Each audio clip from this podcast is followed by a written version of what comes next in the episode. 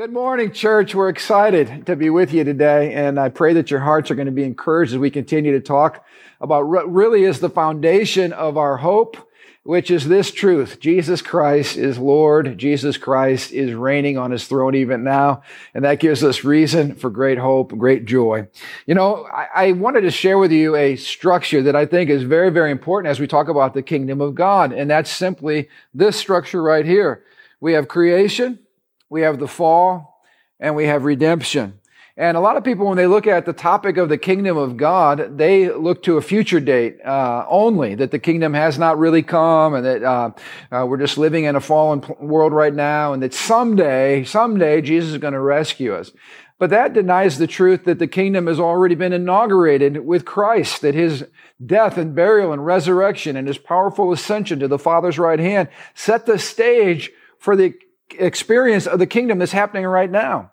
And so I want you to know between creation, God's perfect world, and between redemption, God's restoration of the perfect, we're living in the time of the fall. We're living in a season of brokenness. And so uh, everything needs to be viewed and understand that we're experiencing what theologians have referred to as the already, but the not yet. In other words, Christ's kingdom has broken through into this dark fallen world, uh, but it's not come yet in its fullness. And so I think the key word there is fullness. And so we find ourselves living in what is really unfinished business. We find ourselves in a battle zone where, let's take beauty, for instance. We see beauty all around us, but we see a beauty that's been twisted and disfigured and been marred by sin and brokenness. And so it's, a, it's unfinished business. It's a, it's a battleground where we're fighting uh, for this planet. Jesus has already declared that he reigns and that his victory is sure. But in the meantime, we find ourselves living in kind of an in-between place. But here's the good news is everywhere Christians go and everywhere we bring the kingdom of God, we bring beauty. We bring transformation. We lift people up. We beautify uh, the planet through the good news of Jesus Christ. Take, for instance, what the Bible says in Isaiah chapter 61, verse 3. To all who mourn in Israel, this is what God plans and promises. He's going to give us a crown of beauty instead of ashes. Isn't that a beautiful picture? A glorious, beautiful crown instead of just ashes and dust, all right? Secondly, he's going to bring joyous blessing into our lives instead of mourning. Everywhere the gospel goes, it communicates good news through God's people, and we get rid of that spirit of heaviness off of our lives and we bring blessing instead. What a beautiful picture of the power of the gospel. And lastly, the Bible promises us festive praise instead of despair. Isn't that good? You know, we don't, we're not people that are living under despair, depression, gloom, doom. Everywhere we go, we're prisoners of hope. And we bring the good news through festive praise. In the midst of the worst times, we're people of praise. That is a picture of the kingdom reign of Jesus Christ. That's what we bring. We change things. In fact, one of our four vision points here, I think it's down here at the bottom of my belly, looking up at me here, is reforming culture. Here, here's what we believe. Reformed or redeemed people are about redeeming culture. Reform people, reform culture. That's who we are as God's people. That's who we are as living stones. You know, I wanted to ask you all this morning, uh, what do you consider to be beautiful? You know, some of you helped me out on Facebook and I asked this question. What do you personally consider beautiful? And we got a bunch of great responses. I want to thank everybody for helping me out and helping me preach the sermon today. But I want to ask that question to you personally. What do you find beauty in? What bring, what inspires you? You know, many of the people talked about things in nature, and that's, that's a common one. You might love the beaches or the mountains, or you might be absolutely invigorated by looking at uh, the beautiful sunset or sunrise. Some people talked about the changing of the seasons. You know, right now we're in one of my favorite seasons. I love springtime because all the dreariness and drabness of winter is now giving way to the brightness and beauty of springtime. I love it. I love the flowers. I love all the trees that are starting to bud and, and blossom right now. Uh, so nature is a big one. Uh, second thing that people really, really loved was people. Obviously, people made in the image and likeness of God inspire us. We see beauty in our children. We see beauty in our grandchildren. We see beauty in our spouses. In fact, I want to give special Living Stones uh, credit today to Tim Vassar. He said, "My wife is beautiful." Uh, hey, that's marriage class material right there, and I, and that should be the case. We find beauty in acts of kindness. You know, right now during this this virus going around, there's so many opportunities that people have to demonstrate courageous, heroic acts of love and kindness towards other people. And we especially want to thank all of our frontline workers, especially our healthcare providers, our nurses that are watching. Thank you guys. You're, you're beautiful and you inspire us uh, by your acts of kindness. You know, sometimes I had one comment that I thought was really, really funny. Uh, and it was simply this. Some people get inspired by food. Come on, you know who you are. When you see really great food put before you, it inspires you. In fact, one of my pastor friends who responded to my Facebook question, the first guy to respond, he said, tacos are beautiful. well, uh, I think they're pretty beautiful myself. But anyway, whatever it is, we all understand uh, intuitively that something is beautiful. We get inspired by beauty. We get drawn to beauty. Whatever comes to your mind, though, as it relates to beauty, I want to encourage you this morning to do something.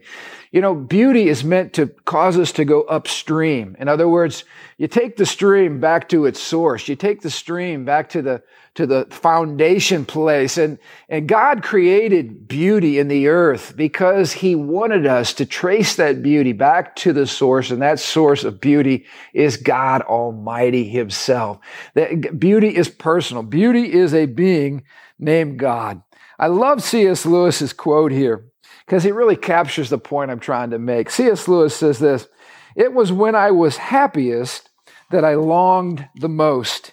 He said, The sweetest thing in all my life has been the longing to find the place where all the beauty came from. In other words, when he saw something beautiful in the earth, there was a longing to trace that back to its source and to figure out where that came from. And of course, just by sheer the sheer power of his mind and understanding and logic and reasoning, he was able to deduce the fact that there must be a God who himself is the epitome of beauty. And we know from the scriptures that that's exactly the case. Some have argued that beauty is in the eye of the beholder. You know, that beauty is a matter of personal taste, that we don't all agree on what's beautiful.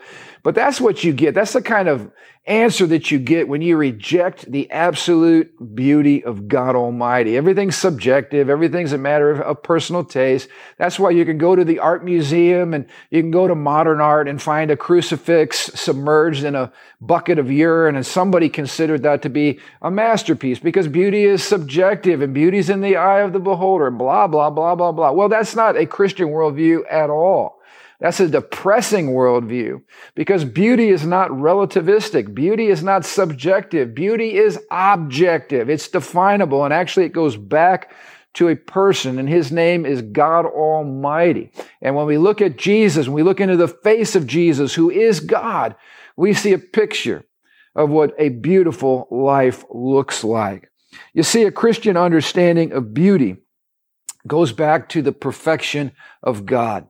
You know, when we did the series on I am puny, we focused on the, some of the attributes of God. And this is what makes God so beautiful. God's beauty is the, the sum of his perfections. It's all of his characters, all, all of his attributes that come together in perfect balance.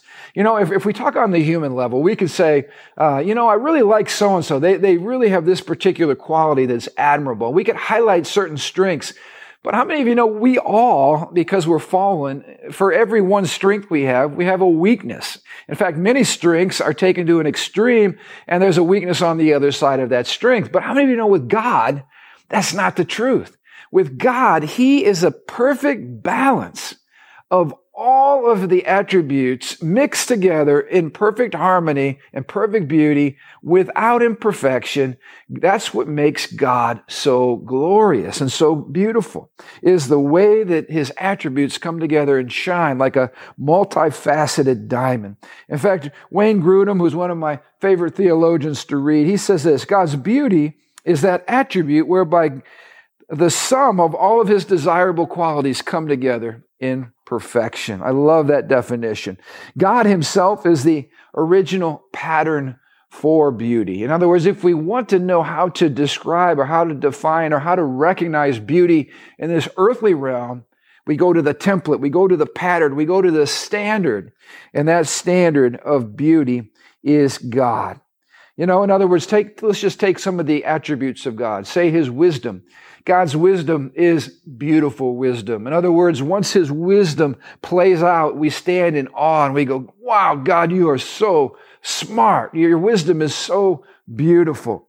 Or how about this? What about the power of God? Some people in the earthly realm uh, use power in a way that's nothing uh, beautiful about it. It's, it's wicked. And yet God, when he displays his power, he displays it in a way that's it's beautiful power. Or how about this one, justice? We talked about it last week. We live in a broken world where justice sometimes is hard to be found. But God's justice is always displayed in a beautiful, beautiful way. And lastly, how about love? You know, there's lots of definitions of love today.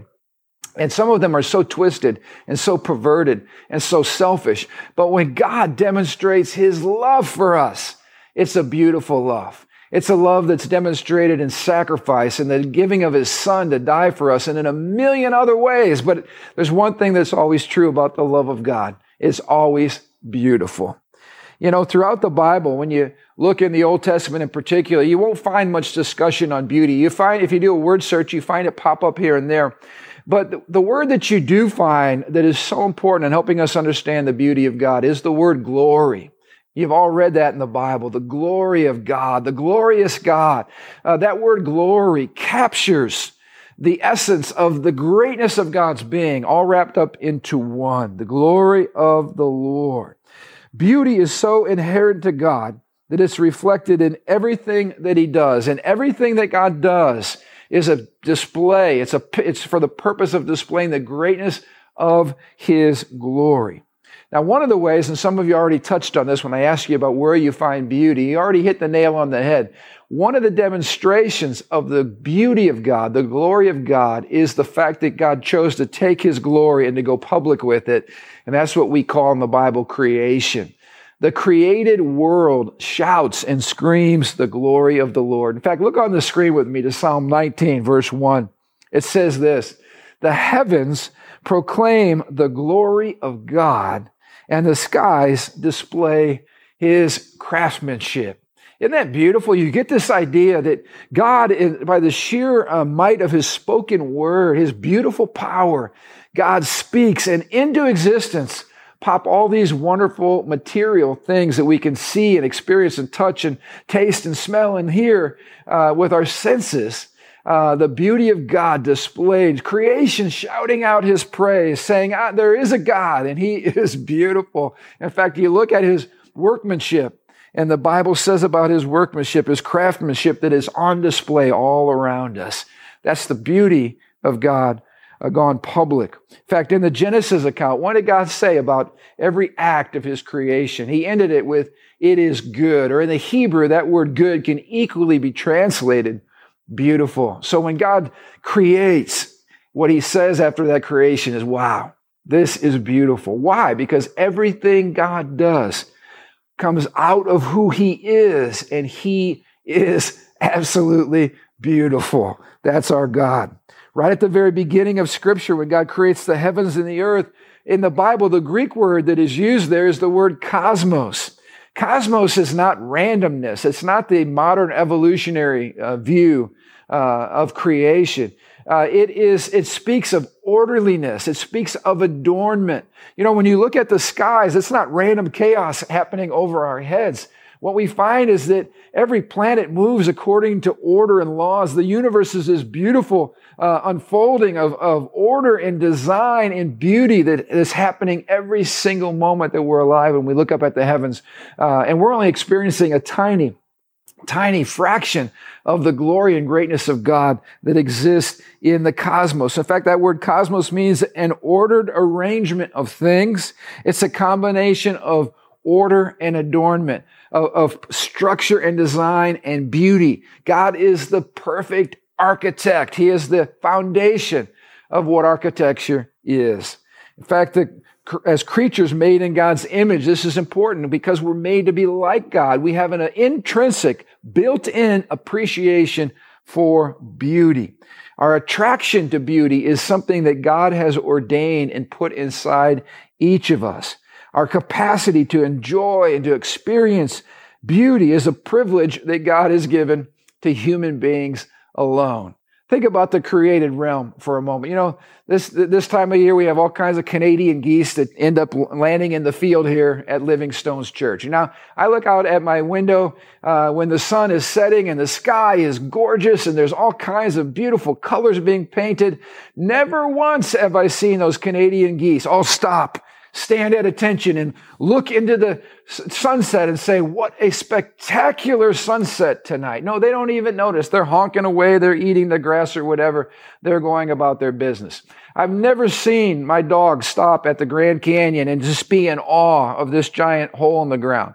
Now he's sniffing around and he's marking his spot and all. He's doing stuff that dogs do. I've never seen a goldfish pause and recognize, you know, the beauty of, of, of a Mozart, you know, uh, uh, composed piece of art or something like that. That, you know, classical music, they don't go, wow, isn't this beautiful? Your goldfish don't do that because guess what? They don't share the image of God in the way that God has created you and me. So it's a privilege for us to be able to be drawn to beauty and to savor beauty and to enjoy beauty because that's something that we share with God himself as his creation.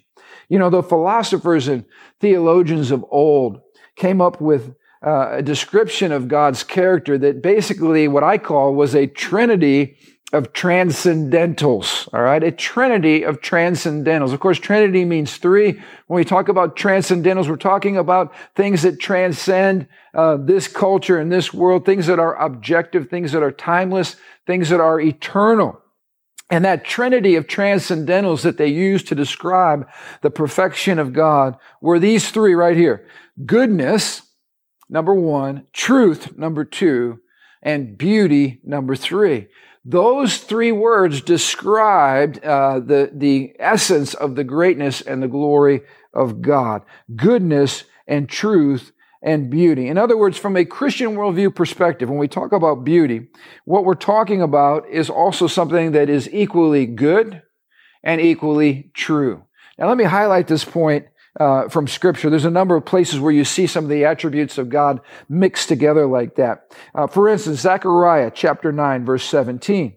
It says this For how great is his goodness, talking about God, how great is his beauty. Notice things that are good are also beautiful. Things that are beautiful are always good. You cannot separate or divorce them. In fact, uh, it's a contradiction of Scripture and it is a twisting and perverting of the character of God to call something beautiful that is not good, or to call something true that is not beautiful, or to call something real that is not true. In other words, those three transcendentals are always moving in perfect harmony to display the beauty and the greatness of God.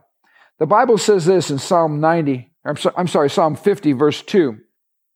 Out of Zion, the perfection of beauty, God shines forth. God's dwelling place is a place where beauty is personified. And out of that place of perfect beauty, God's glory shines forth. Isn't that a beautiful picture? I like Psalm uh, 96, verse 6. It says this Splendor and majesty are before him and strength and beauty are his sanctuary. Isn't that an amazing play, uh, picture? If you ask, well, where does God hang out? Where, where does a place where he dwells? God dwells in a place of strength and a place of beauty. Uh, that is where he lives. Isn't that awesome? This is why David loved spending time in the presence of God. David said this in Psalm 27, verse 4, and this is probably one of your favorite verses. You can quote it by memory. I love this verse as well.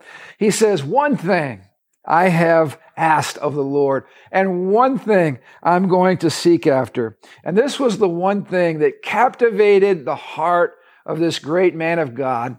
This is what he said, that I may dwell in the house of the Lord, that place of strength, that place of beauty, that I may dwell in the house of the Lord all the days of my life, to gaze upon the beauty of the Lord and to inquire of him in his temple.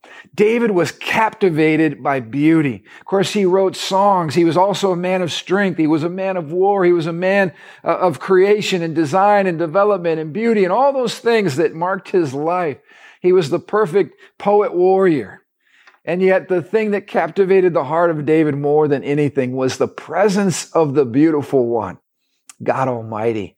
David loved to come into the temple. He loved to sing. He loved to worship. He loved to spend time in the presence of God. That beauty of God, the beauty of his character, the glory of his presence so captivated David that he was drawn into the sanctuary and not just to gaze, but to ask God questions, to be, to be in his midst, to seek his wisdom. David was a man after God's own heart. And as a man after God's heart, he was drawn to beauty. And you and I should be too. Here's the problem. I told you we're living between the creation and the final complete redemption. And we're living in a broken world where every square inch of this planet is contested by Satan. And so here's where we find ourselves. The world is beautiful, but not fully. It's a world of mixture. Human rebellion has brought disfigurement all across planet Earth. What is beautiful to the eyes, the Bible teaches us, is not always true. Remember, I talked about those transcendental values, the, the Holy Trinity of transcendentals. Let me, let me give you an example. Satan's always trying to separate that Trinity, all right, as it relates to our, uh, our living before God in a way that honors the Lord. When you go all the way back to Genesis chapter 3, we find an attack really on the beauty of God. Uh, Satan separates, first of all, he seeks to separate beauty from truth. Remember when he presented the fruit before Eve, uh, he showed her that it was beautiful. And you know what? Beauty attracts us. But here's the problem. He also, the Bible also says it looked good. It was appealing to the eye.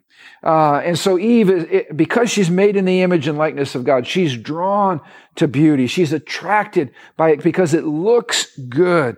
But we also know that Satan began to separate beauty from truth and beauty from goodness. In other words, he was saying, look, Eve, it's beautiful.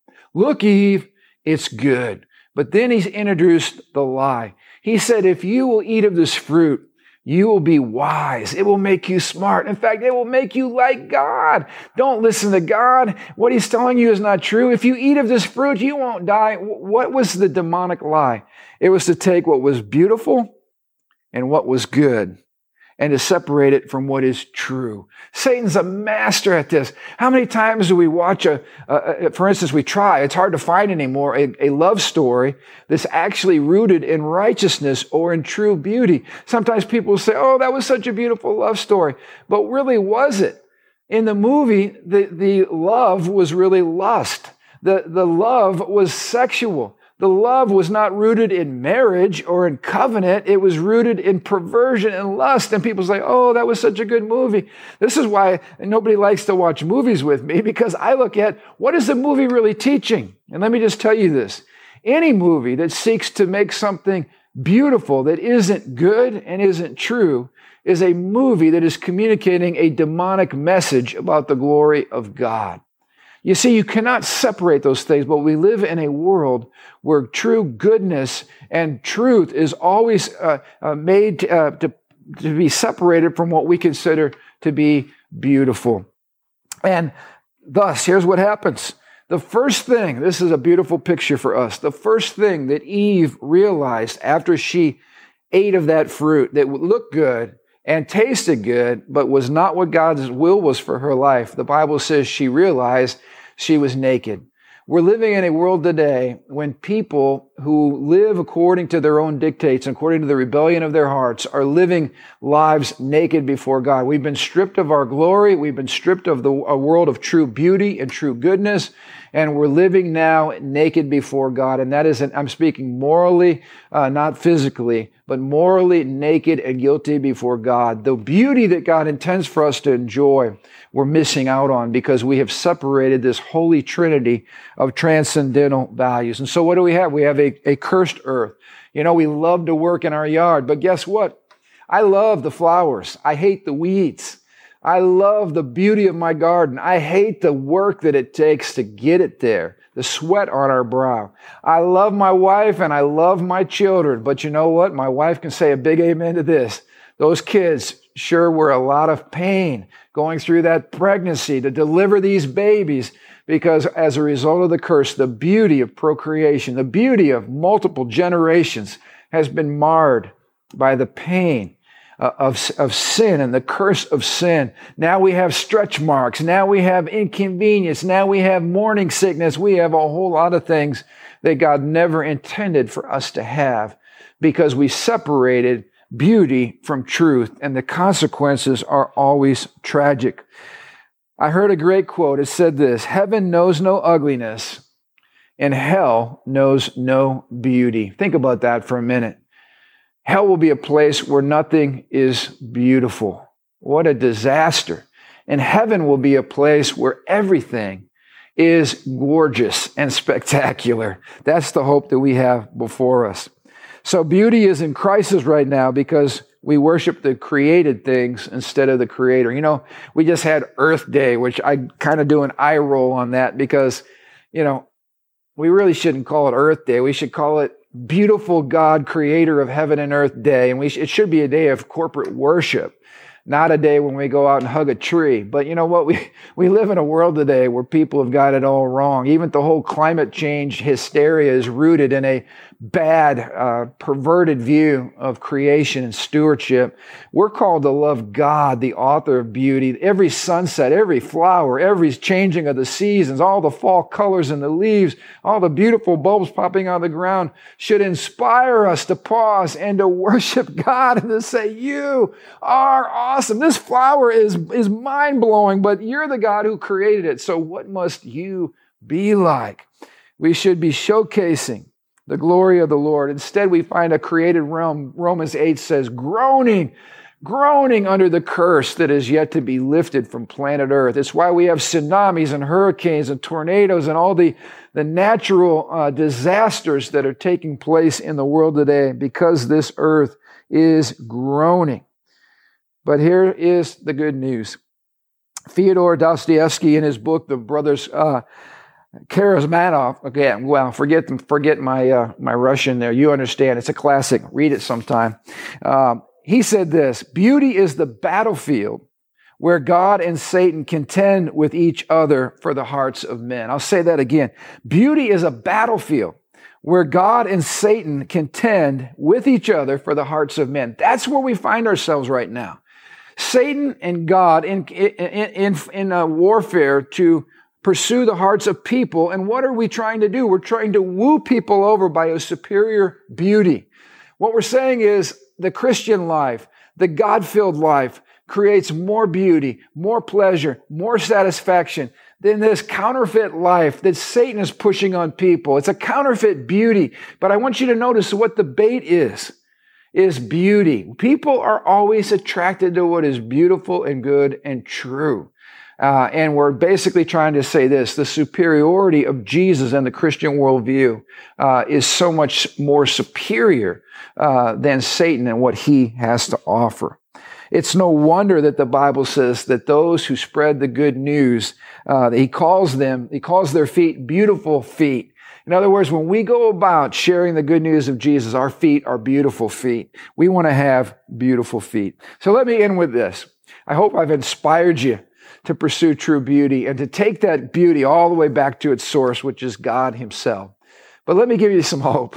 Because, folks, this is the good news. Jesus is coming in the fullness of His kingdom, and this whole place, which we now have glimpses of beauty, We all have our favorite vacation spots, for instance, where we go and we're inspired by beauty. But how many of you realize the beauty that we enjoy is still such a limited beauty?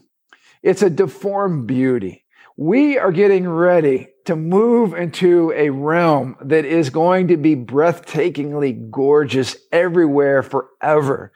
And the Bible begins to unveil that picture for us, you know, at the end of the story. Thank God we, we moved from Genesis, uh, the perfect creation to the fall and all the mess in between. But thank God for the book of Revelation. And thank God for the glimpse that we have been given as to what is coming. I want to read for you uh, there in Revelation. Go, turn in your Bibles to Revelation 21. And I want to read the first five verses together. It says this this is the picture that John was given by the Holy Spirit. He says, Then I saw new, a new heaven and a new earth. For the first heaven and the first earth had passed away, and the sea was no more. And I saw the holy city, the new Jerusalem, coming down out of heaven from God, prepared as a bride adorned for her husband. And I heard a loud voice from the throne saying this Behold, the dwelling place of God is with man. He will dwell with them, and they will be his people, and God himself will be with them as their God. He will wipe away every tear from their eyes, and death shall be no more. Neither shall there be mourning, nor crying, nor pain anymore, for the former things have all passed away. And look at verse 5. This, this is something to celebrate. He who is seated on the throne, Jesus Christ, our reigning King. This is what Jesus Christ says to us today. Behold, in other words, pay attention. Look, everybody see. Here's what's happening. I am making all things new. That's the incredible promise, the hope filled promise that we have even right now.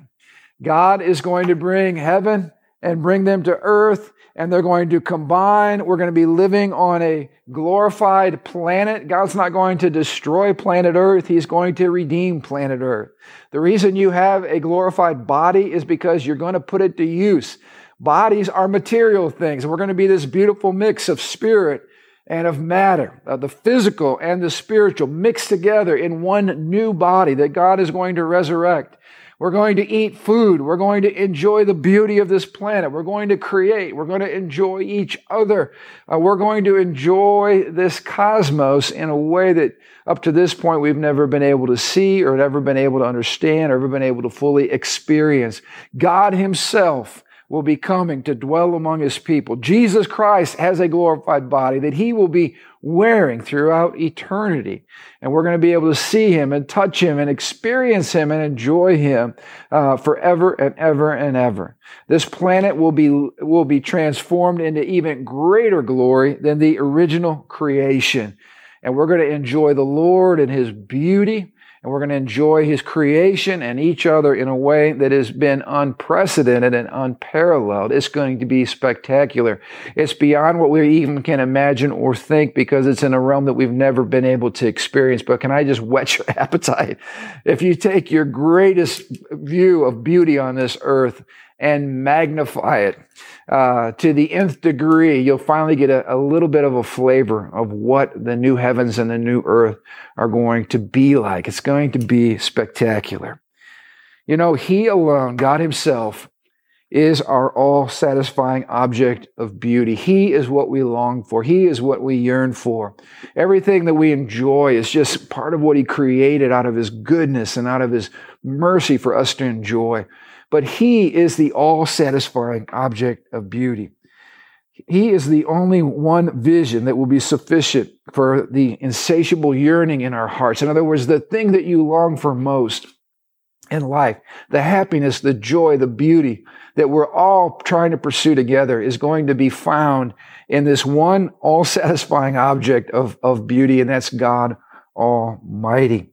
He says we're not going to cry anymore. He's going to wipe tears from our eyes. No more suffering, no more pain, no more virus, no more disease, no more traumatic events where the earth is groaning and shaking. All of that is going to be lifted and gone forever.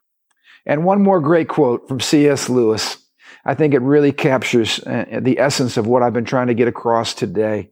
C.S. Lewis said this We do not want merely to see beauty, though God knows even that is bounty enough. Just seeing it is bounty and treasure enough.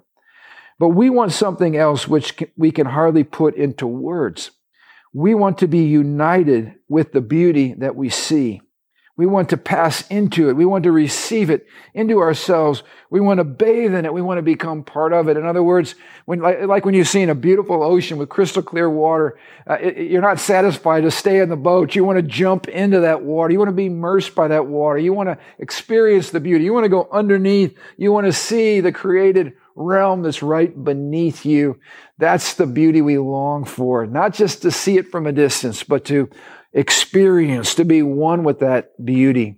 And that's the promise of eternal life.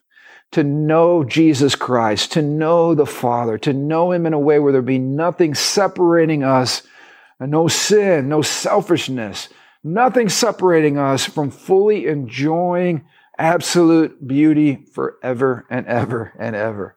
That's the best I can do this morning to describe the glory that awaits us as people of God. You know, I don't know where you're at today, but I want you to get in touch with the longings of your heart.